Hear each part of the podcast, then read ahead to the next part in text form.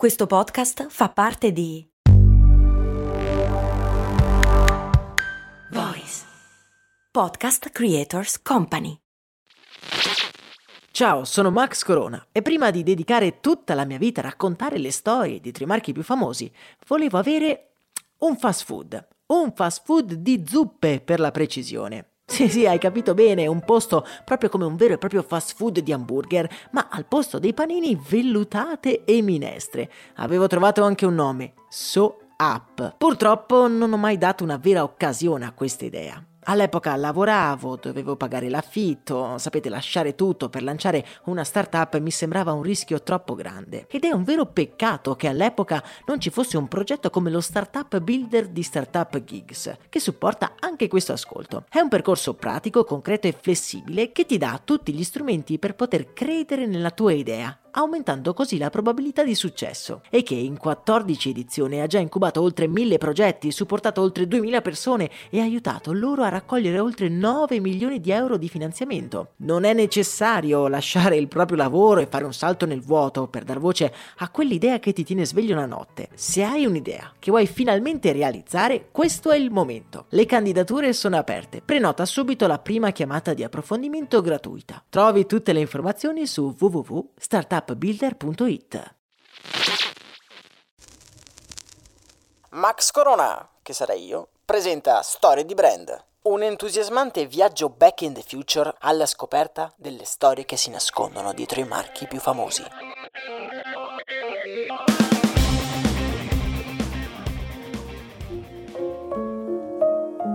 Bentornati in un nuovo episodio di Storie di Brand. Nella scorsa puntata abbiamo rivissuto insieme la storia di Lizzie Meici e della sua lotta personale per un mondo più equo e contro il capitalismo sfrenato. L'avevamo accompagnata in una vita piena di battaglie, culminate con il brevetto di un gioco da tavolo. The Landlord's Game, praticamente uguale al moderno Monopoly, se non fosse per il suo scopo, totalmente inverso, ovvero la lotta contro i monopoli stessi. Avevamo interrotto il nostro viaggio immersi nel caldo afoso del Michigan su una vecchia veranda dove un anziano signore aveva fatto visita alla nostra protagonista. Quando le mani di quell'industriale stringono per la prima volta quella scatola colorata, i suoi occhi vengono attraversati da una strana luce. Ma che cos'ha di così importante quel gioco? Che di fatto non ha avuto nessun successo di pubblico perché l'opera di un'anziana signora dalle idee strampalate dovrebbe rappresentare la salvezza di un ricco industriale. Per rispondere a tutte queste domande dobbiamo riavvolgere il nastro della storia, fino ad arrivare al 1908.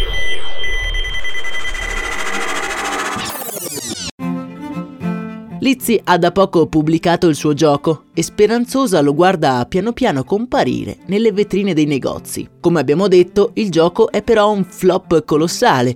Le copie vendute sono davvero poche, alcune finiscono in qualche università e altre in isolate comunità quacchere, dove i principi del gioco vengono apprezzati per la loro valenza accademica e per la loro importanza filosofica. Al netto di queste sporadiche apparizioni, però il gioco di Lizzie viene piano piano dimenticato. La nostra protagonista passerà la vita distratta dalle sue mille battaglie. Alla fine si sposerà anche e vivrà una vita felice, affacciata da quella veranda. Nei suoi occhi sereni però non possiamo non notare una cristallina lacrima di delusione. Nella sua battaglia più importante, quella sull'imposta unica era stata sconfitta e così come era stato sconfitto il suo prezioso gioco da tavolo. Passano i mesi e le scatole di Landlord's Game prendono polvere sugli scaffali dei negozi di giocattoli di Chicago e ci troviamo proprio fuori da uno di questi negozi in un freddo pomeriggio d'inverno. Indaffarati individui passano davanti alla vetrina illuminata chiusi nei loro cappotti per combattere il forte vento e con le loro espressioni assorte hanno lo sguardo fisso sulla strada. La crisi del 29 è alle porte e nell'aria c'è uno strano sapore. È la quiete, prima della tempesta. Dalla porta del negozio esce una giovane donna, ha la carnagione molto chiara e i capelli ricci sono racchiusi in vano in una sobria acconciatura. A differenza di tutti gli altri passanti, la ragazza ha un grande sorriso stampato in faccia e stretta al petto tiene una familiare scatola colorata. Quella ragazza che si incammina guardando l'orizzonte con fiducia è Ruth Harvey e proprio in questo momento sta tenendo in mano una delle poche copie vendute di Landlord's Game.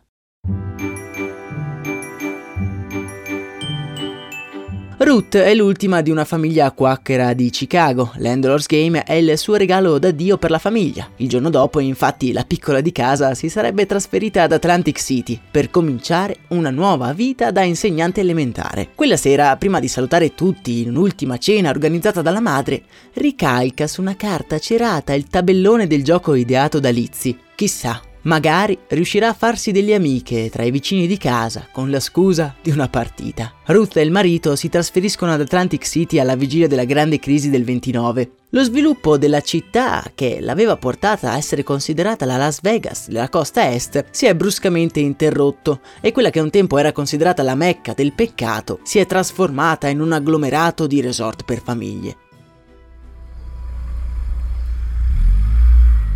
Arrivati in città, Ruth e il marito si stanno sistemando nella loro nuova casa, in uno di quegli eleganti quartieri residenziali. Ruth non potrebbe essere più felice. Ha un lavoro, una casa, le basi di una famiglia e dei vicini simpatici da invitare a cena e perché no giocare a quel gioco che aveva comprato prima di partire. E piano piano questa diventa un'abitudine. I vicini di Ruth sono entusiasti del gioco Landlord's Game, tanto che uno di loro, un agente immobiliare, propone di personalizzare il tabellone ricalcando i nomi delle vie di quella città che li ha adottati, Atlantic City. Il gioco è talmente un successo nel vicinato che Ruth prepara dei tabelloni ricalcati dal suo da regalare per le feste e piano piano questo passatempo si diffonde nel quartiere. Quello di cui però Ruth non si è accorta è che su quelle copie artigianali che lei regala in giro c'è un piccolo errore di ortografia. Infatti Marvin Gardners, una delle strade più famose di Atlantic City, viene riportata sul tabellone con un piccolo errore. Gardners infatti diventa Gardens. E tenetelo bene a mente questo piccolo insignificante errore, perché avrà un ruolo fondamentale nella nostra storia. Come dicevamo, i tabelloni artigianali fatti da Ruth cominciano a popolare le case del vicinato. Però purtroppo la situazione economica degenera velocemente e nel 1930 le vite di molti ospiti abituali di Ruth sono trasfigurate dalla grande crisi e sono costrette a lasciare a malincuore Atlantic City in cerca di fortuna.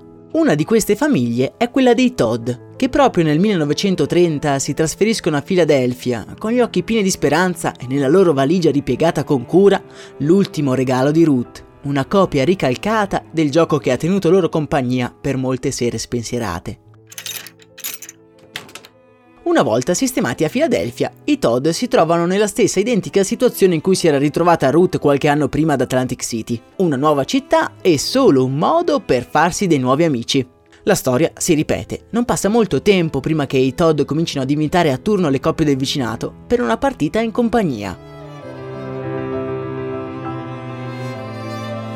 È come una magia. La situazione economico-sociale è disperata e occasioni di svago ce ne sono ben poche. In questo grigiore generale, un lampo di luce colorata attraversa le serate degli abitanti di quel quartiere. Il gioco, ideato tanti anni prima da Lizzie, diverte. Maneggiare banconote, comprare proprietà, mandare tutti gli amici sul lastrico. Un sadico piacere capace di esorcizzare la situazione drammatica in cui si trovano molti di loro. Ormai, con il passare del tempo, il gioco ha perso anche il suo nome, oltre che la memoria della sua origine. Passando di mano in mano, ricalcato e ricalcato, Landlord's Game viene chiamato più semplicemente il gioco dei monopoli e le proprietà di Atlantic City hanno sostituito quelle battezzate dalla sua originale creatrice Lizzie Maggie. A Filadelfia, tra le persone più appassionate al gioco, c'è una coppia che è letteralmente ossessionata da questo nuovo passatempo. Una coppia che forse ha più bisogno degli altri di distrarsi.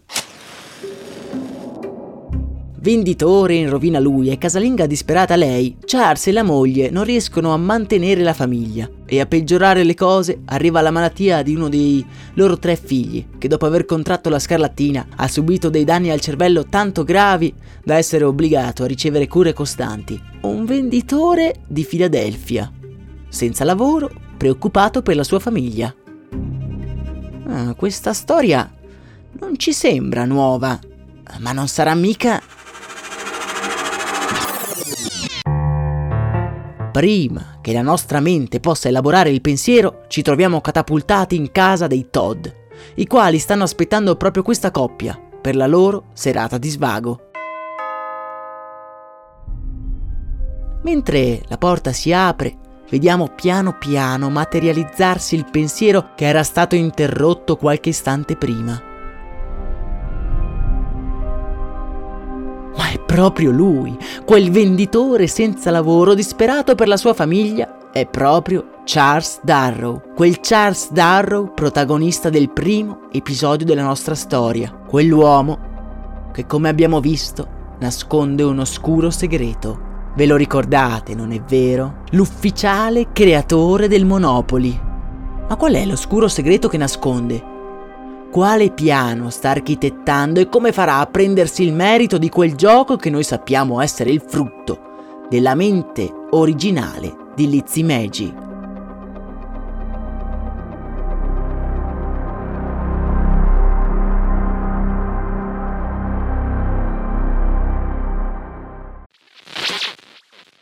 Ciao, sono sempre io, Max Corona, e ormai da anni racconto storie di brand. Devo dire che costruire un'azienda partendo solo da un'idea è proprio un'impresa, soprattutto se si ha una vita già avviata con un lavoro e con mille altre responsabilità. È difficile trovare il coraggio e l'energia per credere in quell'idea che però bussa sempre più spesso nella nostra mente e magari ci tiene svegli di notte. Per questo motivo, prima di cominciare il nostro viaggio nel tempo, vi voglio presentare lo Startup Builder un progetto di startup gigs che supporta anche questo ascolto, il cui scopo è proprio questo, evitare di avere rimorsi in futuro. È un incubatore online che in 12 settimane ti aiuta a capire se la tua idea può o meno avere un riscontro sul mercato e costruire tutti i documenti necessari per lanciare un'azienda e trovare finanziamenti da investitori. Insomma, riduce al minimo i costi e i rischi necessari. In 14 edizioni ha supportato oltre 2000 persone e li ha aiutati a raccogliere oltre oltre 9 milioni di euro di finanziamento. Scopri lo Startup Builder e prenota la prima chiamata gratuita per scoprire il potenziale della tua idea. Scopri tutto su www.startupbuilder.it.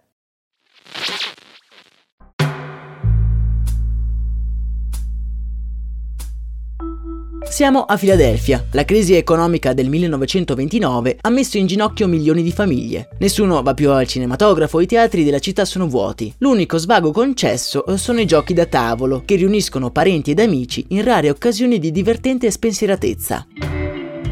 I Todd hanno portato da Atlantic City una copia artigianale del gioco ideato da Lizzie Meiji, che nel tempo ha perso il suo nome ed è chiamato più comunemente il gioco dei monopoli. Se avete notato, piano piano gli angoli più bui della nostra storia cominciano a svelarsi. Charles Darrow, il venditore in rovina che abbiamo conosciuto nel primo episodio, sta entrando nella dimora dei suoi vicini di casa.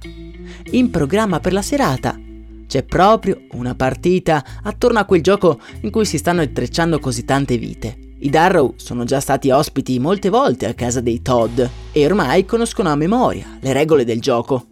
Ma quella sera Charles ha uno sguardo strano, diverso.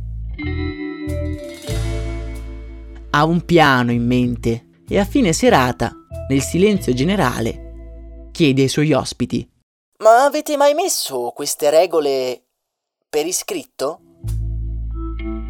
Alla risposta negativa dei due, Charles prende carta e penna e comincia a scrivere. Ma perché lo sta facendo? Lui le regole le conosce. E uno strano dubbio si materializza nella mente dei Todd. Ah, le sto scrivendo per spiegare il gioco anche ad altre persone. Così è più facile. Risponde Charles sentendo i loro sguardi interrogativi. Quella sera il gioco procede senza altre sorprese, ma la mattina dopo Charles è di nuovo a casa dei Todd, con una richiesta molto particolare. vuole che i due revisionino le regole che aveva scritto su quel pezzo di carta per essere sicuro a suo dire che le regole che si è appuntato siano effettivamente corrette. Una cosa molto strana, visto che Charles conosceva molto bene le regole di quel gioco che da quanto ne sapevano loro non aveva mai avuto delle regole scritte. Quello che i due non sanno è che quel giorno Charles uscirà dalla loro casa per non farci più ritorno.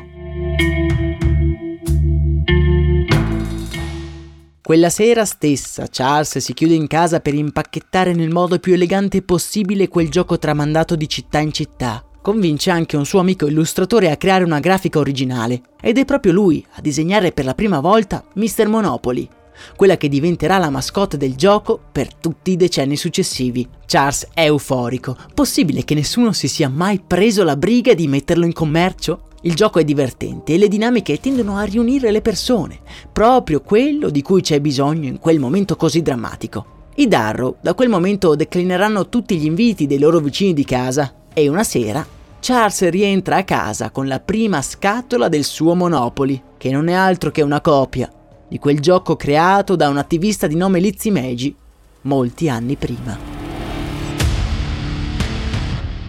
Charles lo battezza appunto Monopoly, semplicemente, e lo comincia a vendere ai negozi senza porsi troppi problemi. Lui ha bisogno di soldi e quel gioco può essere la sua unica salvezza. Non gli importa se appartiene a qualcun altro, non gli interessa se è già stato brevettato, lui vuole venderlo e togliersi dalla miseria più nera. Charles non ha fatto molte modifiche al gioco, le vie sono ancora quelle di Atlantic City e chiuso in quella prima scatola c'è ancora quell'errore di ortografia che segnerà anche la fine della sua menzogna.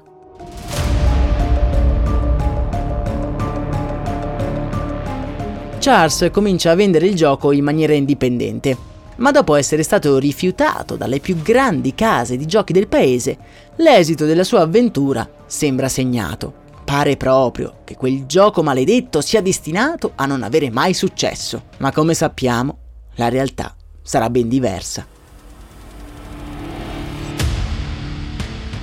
Mosso dal caso e governato da imprevedibili coincidenze, una copia del Monopoly di Charles arriva in casa dell'uomo più importante dell'industria dei giochi da tavolo, il presidente della Parker Brothers, Robert Barton.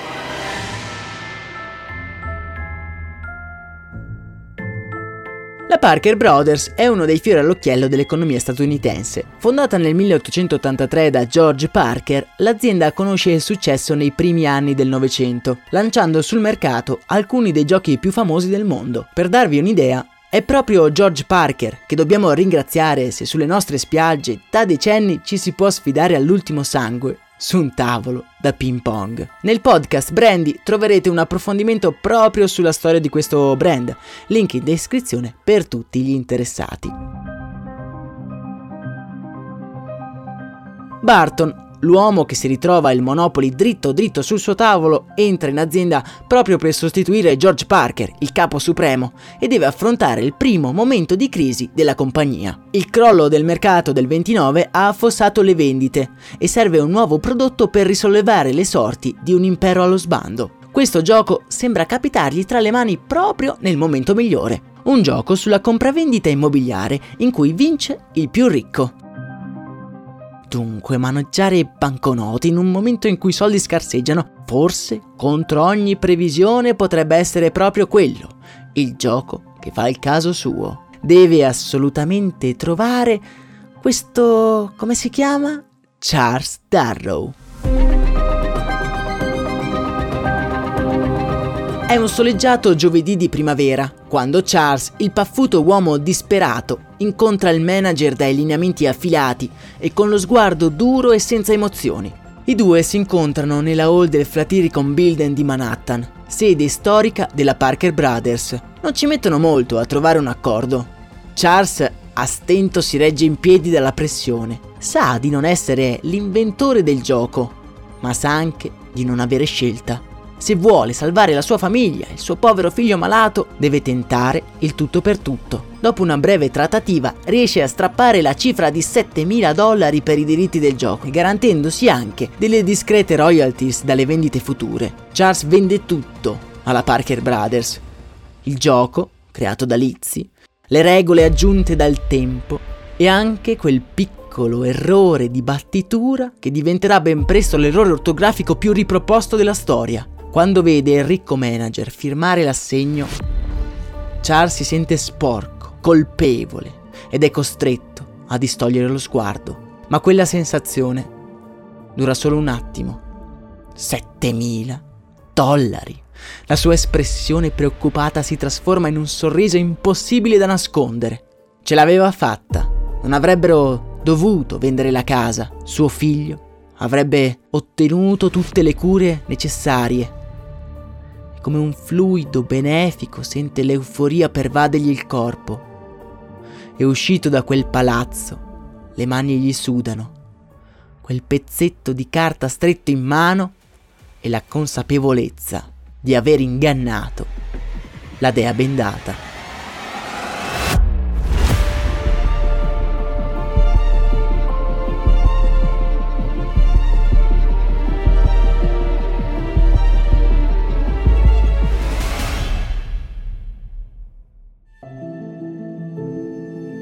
Negli anni Charles ripenserà spesso al suo gesto disonesto, ma la sua preoccupazione e la consapevolezza di essersi appropriato di un'idea non sua verranno sommersi dalla gratitudine e dagli abbracci dei suoi cari. Monopoly verrà subito messo in commercio nel 1936 e solo nel primo anno verranno vendute la bellezza di 278.000 copie per un profitto netto di quasi 2 milioni di dollari. Grazie alla distribuzione capillare della Parker Brothers, tutti vogliono il Monopoly e secondo alcuni rapporti dell'epoca, gli uffici della Parker sono talmente invasi dagli ordini per il gioco che gli impiegati sono costretti a stoccare i telegrammi in grandi ceste per la biancheria. Barton, il presidente della Parker, ci aveva visto giusto. Aveva veramente salvato l'azienda fondata decenni prima dal vecchio George Parker per aumentare ancora di più le vendite Chiederà a Charles di raccontare pubblicamente la storia della genesi dell'idea di Monopoli e lui, messo alle strette, confezionerà la storia che abbiamo sentito nel primo episodio. Ma qualcosa in quella narrazione non torna.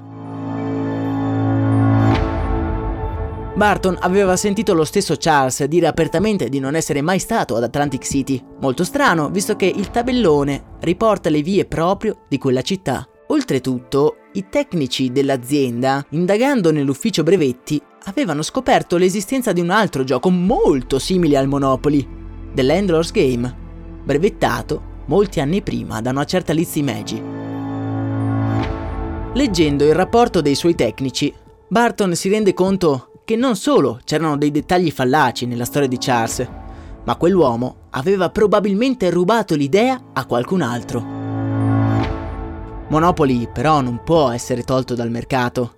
È il gioco che sta tenendo in piedi la baracca e la falsa storia di Charles aiuta la gente ad immedesimarsi. È un'ottima storia promozionale, il dubbio la tanaglia e deve chiedere consiglio all'unica persona con più potere di lui, l'anziano George Parker, il fondatore dell'azienda.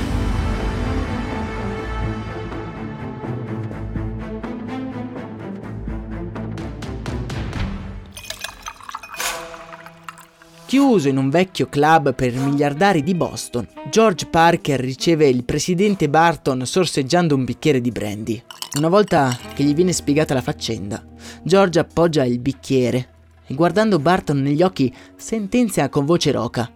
Dobbiamo eliminare le prove. Me ne occuperò io. Facendo pressioni sull'ufficio brevetti, Monopoly viene anch'esso brevettato, nonostante ci sia un gioco praticamente uguale, brevettato molti anni prima. E George Parker entra in macchina con un solo pensiero in testa: fare visita a quell'anziana signora e metterla a tacere per sempre.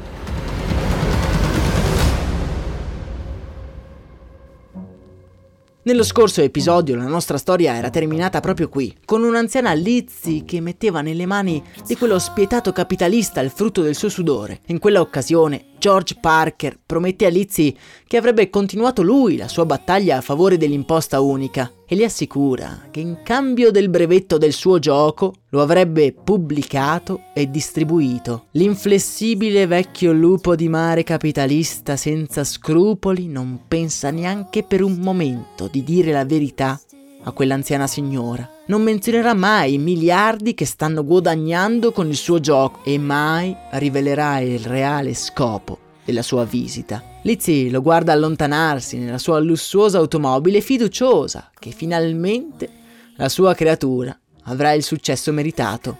Che poi l'Endless Game verrà davvero pubblicato e con la foto di Lizzie in bella vista, ma non verrà mai distribuito, finendo inesorabilmente dimenticato.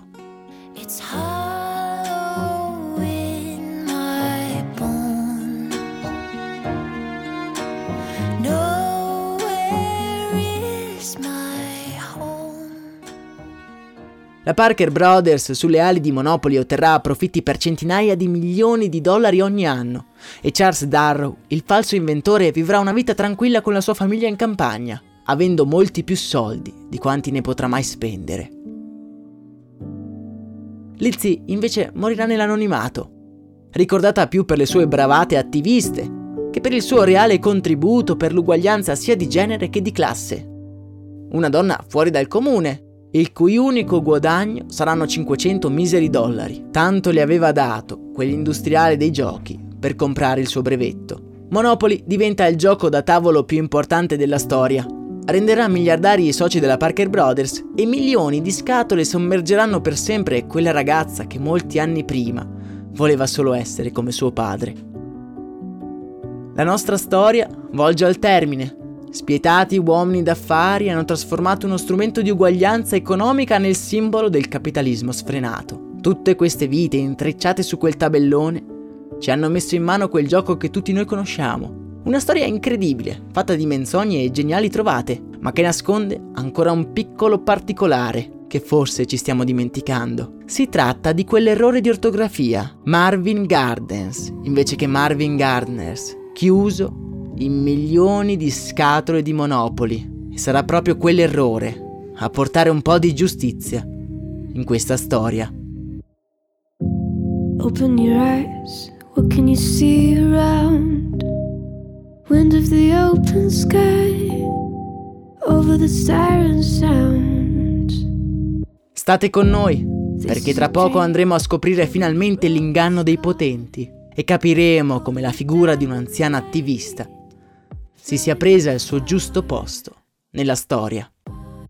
Io sono Max Corona e questo che avete appena ascoltato è Storie di Brand.